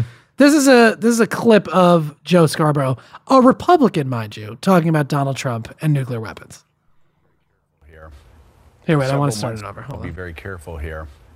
Several months ago, uh, a foreign policy expert on the international level went to advise Donald Trump, and three times he asked about the use of nuclear weapons. Three times he asked, at one point, if we have them, why can't we use them? That's Oh, wow. one of the reasons why he has he just doesn't have foreign policy experts around. him. Trump. Trump asked three times. Three about the use of times in an hour briefing. Why can't we use nuclear weapons? With that, Be so, careful, America, and be careful, Republican leaders. So General Hayden, Your party um, is blowing up. Uh, Mika Brzezinski, her dad Zbigniew Brzezinski was like Secretary of Defense. Okay, so she has a pretty good pedigree. She knows of, what's going on. of this country? Yeah, the okay. United States of America. Yeah, they're Polish, but yeah. Yeah. Okay. Just Um, okay, so that's not a joke. When the guy is being briefed, and he's like, "What about the nukes, though? Can I drop those? Why can't we use those? Because you'll the world will end. That's literally Yes. why. And also, they're not like surgical strikes, like we talked about with the fucking Syrian airstrike. No, you can't control where radiation Yeah, you're gonna kill millions of people. You goon. What are you talking about? It's mutually assured destruction. We can't use nuclear weapons. Which again begs the question: Why do we even have a stockpile of thousands? Maybe we get rid of all of them in, across the the world. Like, okay, um, but that's why, and that's not a joke. And I don't think people that are enjoying Trump's run because he's um, not politically correct. I, I think you're I think you're making a big mistake with that because that's a real thing, the nuclear weapon thing. Oh, okay, Trump's willing to say what he wants. He's kind of a talk from the hip guy. Is he- Good. is he willing to go press listen to Doug Stanhope then? If you want to talk from the hip, uh, shoot from the hip type of guy. He doesn't. He, he's hilarious. He'll say what he wants, but he's not going to kill all of us. He doesn't want to be the president. Trump does. That's legitimate, and he'd have the power to do so. It's a pretty scary thing to watch, I think. Yeah, I don't want him near anything that goes boom boom. Right. Well, okay. I wish I didn't say it like that, but yeah, understood. Um, I have a final clip here Obama on Trump. Now, this was the other day, and then we'll wrap up. I have one more point about Hillary, and then we're done with the show. This is, oh, I guess maybe we'll get into the emails, actually. We probably do have Ooh, sounds like fun. All right. So let's, uh, let's listen to uh, President Barack Obama on Donald Trump the other day.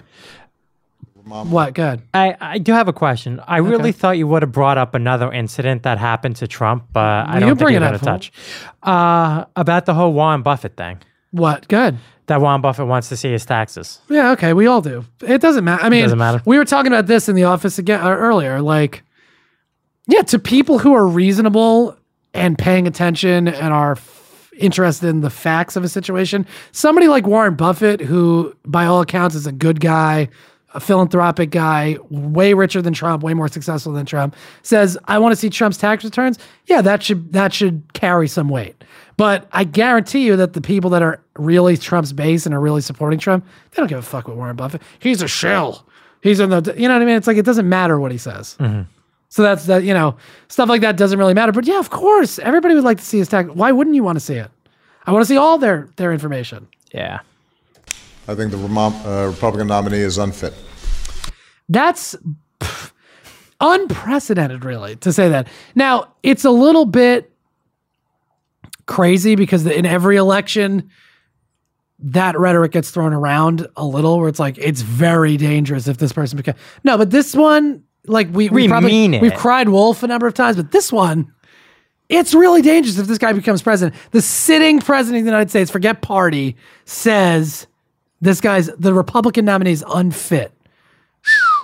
uh, to serve as president. Uh, I said so last week, and uh, he keeps on proving it. The notion that he would attack uh, a Gold Star family, the fact that he doesn't appear to have basic knowledge around uh, critical issues uh, in Europe, in the Middle East, in Asia, um, means that he's woefully unprepared. This is not just my opinion. I think what's been interesting is the repeated denunciations of his statements by leading Republicans. If you are repeatedly having to say in very strong terms that what he has said is unacceptable, why are you still endorsing him? This isn't a situation where you have an episodic gaffe. This is daily and weekly, where they are distancing themselves from statements he's making. There has to be a point at which you say, This is not somebody I can support for President of the United States. There has to come a point at which you say, Enough. Yeah, we'll see when that That's not point comes. happening. Yeah, that point's not going to come.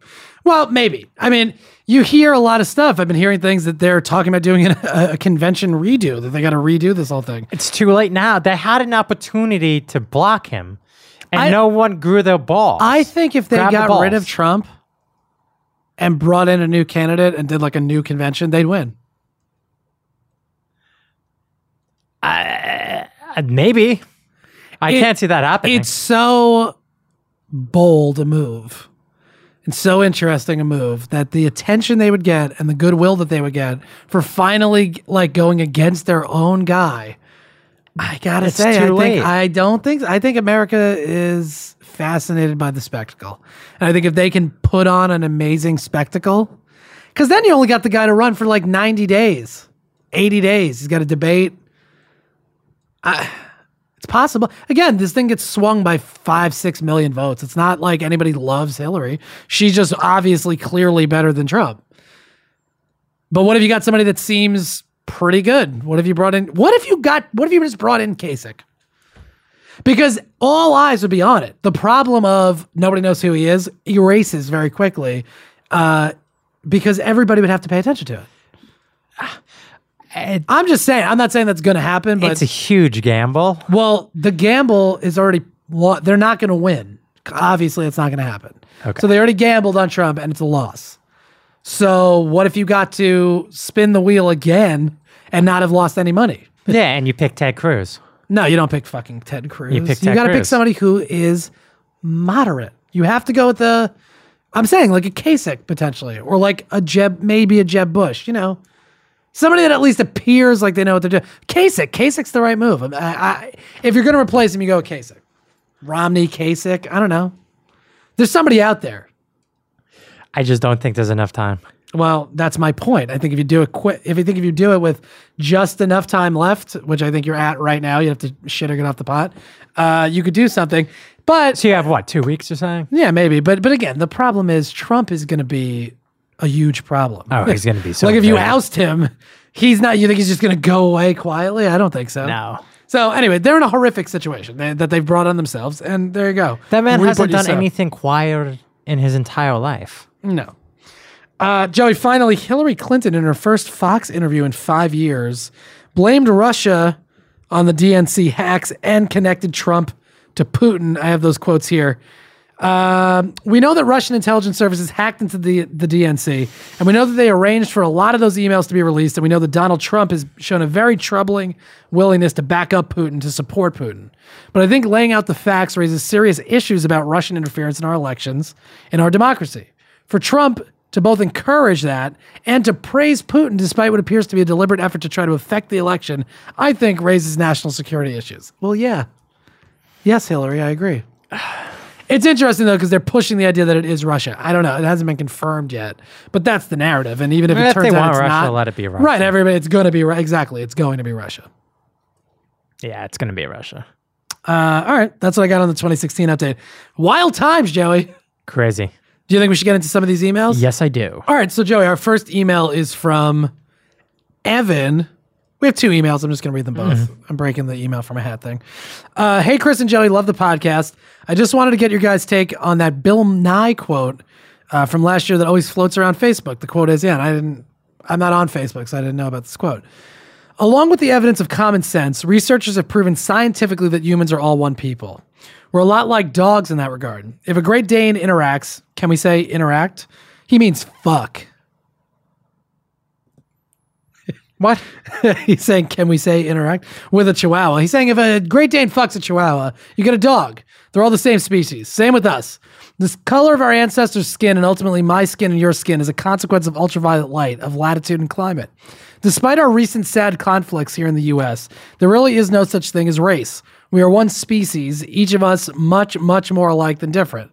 We all come from Africa. We're all from the same stardust. We're all going to live and die on the same planet, a pale blue dot in the vastness of space. We have to work together.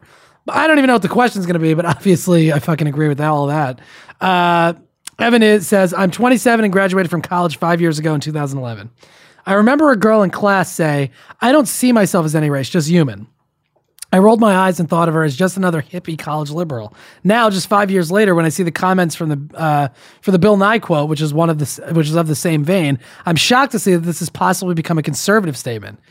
Well, I don't think Bill Bill Nye is a conservative. How has this happened? How has the worldly egalitarian view of race switched political sides?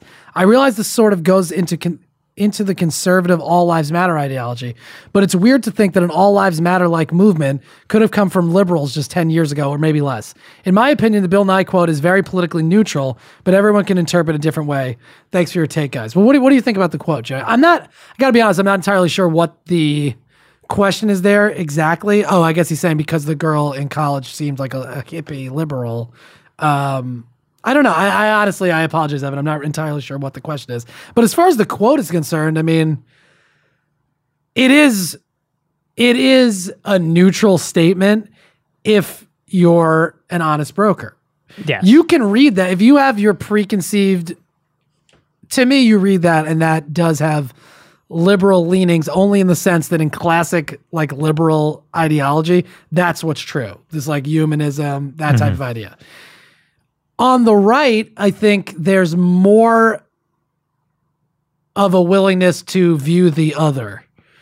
There's more of a willingness to recognize differences and hold them as reasons to be separate from that group as opposed to based on fear i think more than anything mm-hmm. as opposed to a willingness on the other side more to the left where people are willing to look past differences or see differences but celebrate them as a reason why um, we're all interesting and kind of unique and why we can get along and learn from each other you know I, I thought he was stating that he feels that it's becoming more of a conservative ideology, but I, I don't see that. Though. i don't see how that would be the case oh i see oh, okay i see with the all lives matter stuff Yeah. Yeah, that's bullshit though. All the all lives matter rationale is not like that you can pay lip service to the idea that like we're all in it together, but like that's not a fucking conservative idea.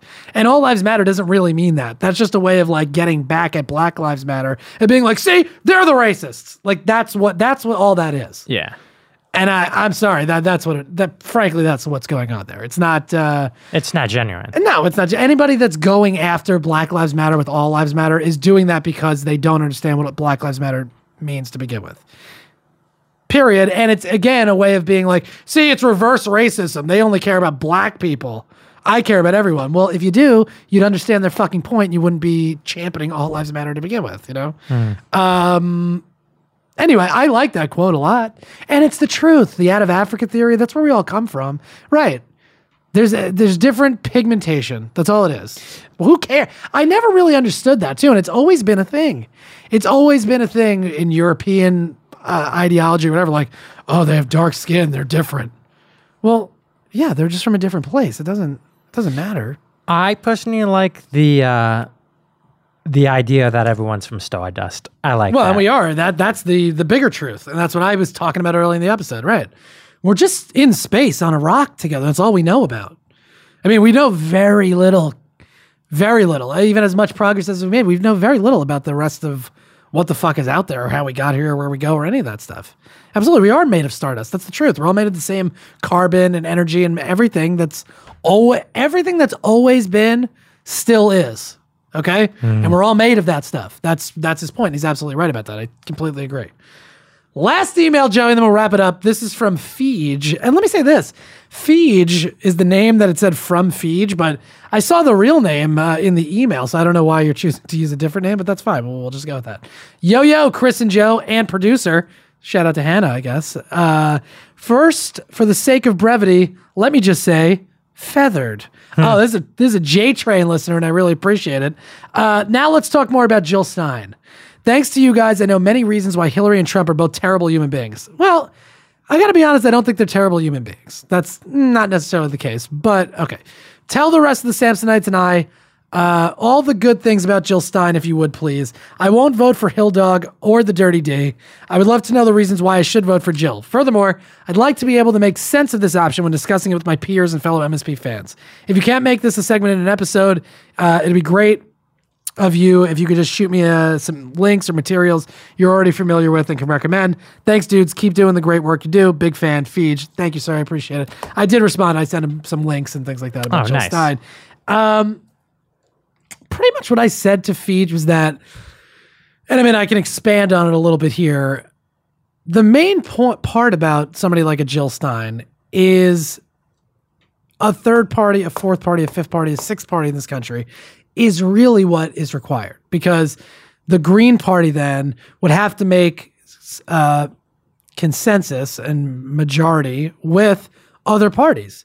The Green Party and the Libertarian Party could probably get together on pot legalization and about lessening sentences for nonviolent drug crimes and things like that. And then if they join with the Democratic Party, now you've created a pretty big majority of people that can actually get something done in Congress. And that's why a Green Party, a third party, Jill Stein, is somebody that's important. Now, being realistic, Jill Stein is not going to become the president. She's just not. She's not polling enough nonetheless, I'm going to support her. That's somebody I'm going to vote for because I agree with her like 98, 99% of the time on different things.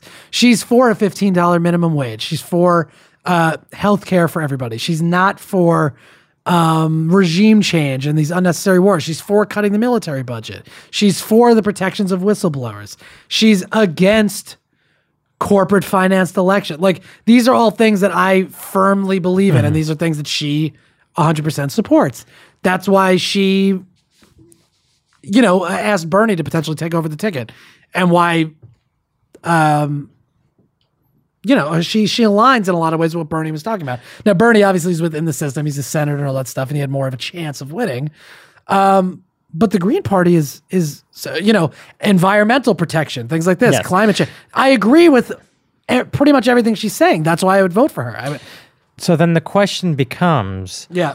Why is she such a fringe candidate then? because we don't have a system in this country that is set up the same way Bernie got fucked in a lot of ways by the DNC, by the establishment process.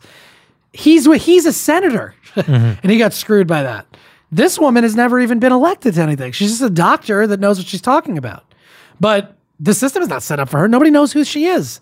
People and and the constant fucking rhetoric of well, she can't win. You're wasting your vote. Aren't you scared of Trump? Mm. Shouldn't you vote against Trump? No.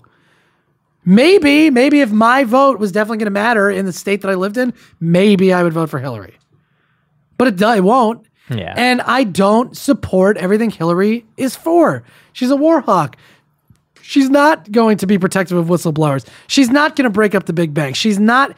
She did say in her speech that she's supporting a constitutional amendment to overturn Citizens United. That is almost impossible to happen. Yeah, it's just talk. But good. But but look. But at least she said that. That's Yes. good. At least that's out there. But she's not going to do anything significant there. So what do we do to fix this third party issue? Because if we don't fix it now, then it's not going to be fixed next year or the following year. So what steps do we take? Well, it's getting money out of politics. I told you that, that's that is why Bernie again was the right choice and why I support him, and I would continue to support him if he was still involved. He recognizes that the corporate influence over elections, and then the corporate influence through lobbying and keeping people in office through fundraising and different things like that. Um, that's the problem. That's why you can't get a third party in. The corporate media won't allow Jill Stein and Gary Johnson to be in the debates until they hit 15% in approved national polls. It's never going to happen. And that's because it's way easier to have a narrative where it's right versus left, Trump versus Hillary, listen, dumb American, make a choice, one or two. No, there is no three, there is no four. Forget that. That's too complicated. It's too confusing. That's why. And Bernie talked about that, and that is the problem. And it's going to continue to be the problem. When we can get corporate influence out of politics, when it's publicly financed elections, when the election cycle doesn't take two years, it takes eight months, six months, five months, like it does in, in other, uh, you know, Western countries, then we're going to be in good shape. And then we'll have a legitimate chance of getting real democracy and real representatives in there and people of a lot of different backgrounds having to form consensus together. Until that day, and until that happens, this is the situation that we're going to be in period. And Hillary's not going to be the one to change it, and fucking Trump is certainly not going to be. People that think that are simply just not paying attention. We pay attention. Like, I hate having to do that when I have conversations, and I don't. Believe me, I don't pull that card. But it's like, at the end of the day, I spend hours a week reading and doing research for this podcast and writing up this rundown, and I am paying attention. I promise you I am. I like it, so it's easier for me to pay attention. I do like it. Mm-hmm. But I spent three hours coming up with the rundown for today, looking up facts, researching things, double checking shit. How many people are doing that? How many people that are actually supporting Trump do that? Not enough. How many people that are supporting Hillary do that? Not enough. But that's the thing. It's super fucking dangerous and it's very difficult to convince someone who really isn't paying attention. They get their sound bites for supper and they don't really know what's going on. That's what we're trying to do with the show. That's all we're trying to do. I'm just trying to put out the information in a clear way so that you actually know what's going on. And then, you know, hopefully the thousands of people that listen to the podcast turn into hundreds of thousands and we can fucking do our own thing here and try to get a more, um, you know, involved and informed electorate. But th- that's it, man.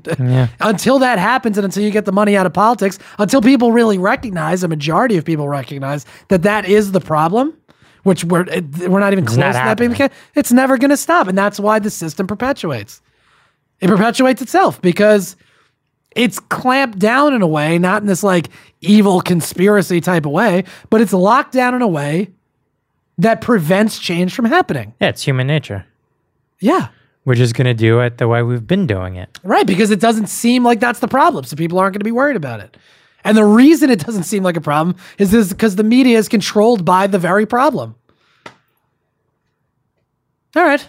Wonderful way to end. We're all doomed. No, I'm just kidding. Uh, good episode, Joey. Great episode. Um, Sampsonites, thank you so much for listening to the podcast. We really appreciate it. We really love you. Hannah, thank you very much for producing the show. Is this really going to be your last episode of Mandatory Sampson before you leave us as an intern?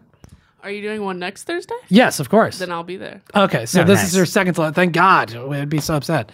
Uh, thank you for producing the show. Joey, people can go on iTunes. That's what I want people to know. You can go on iTunes.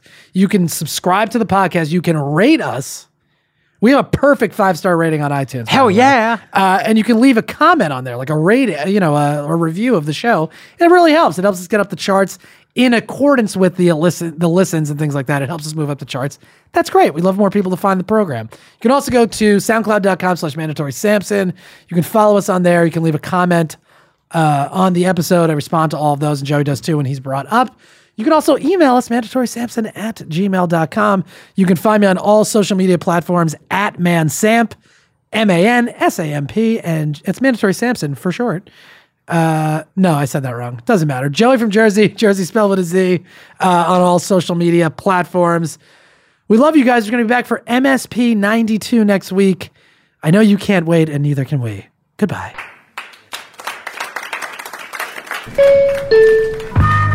This has been a Stand Up Labs production, powered by digital media. Subscribe to new and archive episodes wherever you listen to podcasts, and find all of our shows at standuplabs.nyc. Stand clear of the closing doors, please. No, we out.